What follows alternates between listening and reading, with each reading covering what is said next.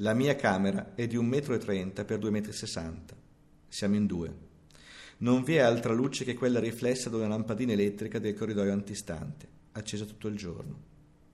Il fisico comincia ad andare veramente giù e questa settimana di denutrizione ha dato il colpo di grazia.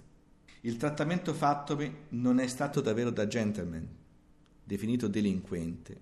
Sono stato minacciato di fucilazione e percosso, come del resto è abitudine di questa casa. Botte a volontà.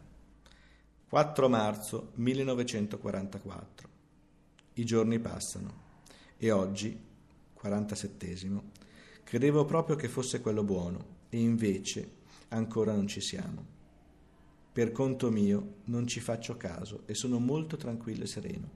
Tengo sugli umori di 35 ospiti di sole quattro camere, con barzellette, pernacchioni. Scusa la parola ma è quella che è, e buon umore. Unisco una piantina di qui per ogni evenienza e perché a mezzo del latore quest'altra settimana me la rimandi completata. Penso la sera in cui mi dettero 24 nerbate sotto la pianta dei piedi, nonché varie scudisciate in parti molli e cazzotti di vario genere. Io non ho dato loro la soddisfazione di un lamento. Solo alla ventiquattresima nerbata risposi con un pernacchione, che fece restare in tre manigoldi come tre autentici fessi. Quel pernacchione della ventiquattresima fustata fu un poema. Via Tasso ne tremò e dal fustigatore cadde di mano il nervo. Che risate. Mi costò tuttavia una scarica ritardata di cazzotti. Quello che più mi pesa qui è la mancanza di aria.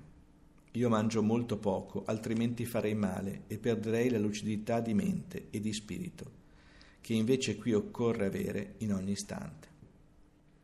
Quando il tuo corpo non sarà più, il tuo spirito sarà ancora più vivo nel ricordo di chi resta. Fa che possa essere sempre di esempio. Sono Stefano, ho 47 anni, la stessa età di Sabato Martelli Castaldi nel 1944.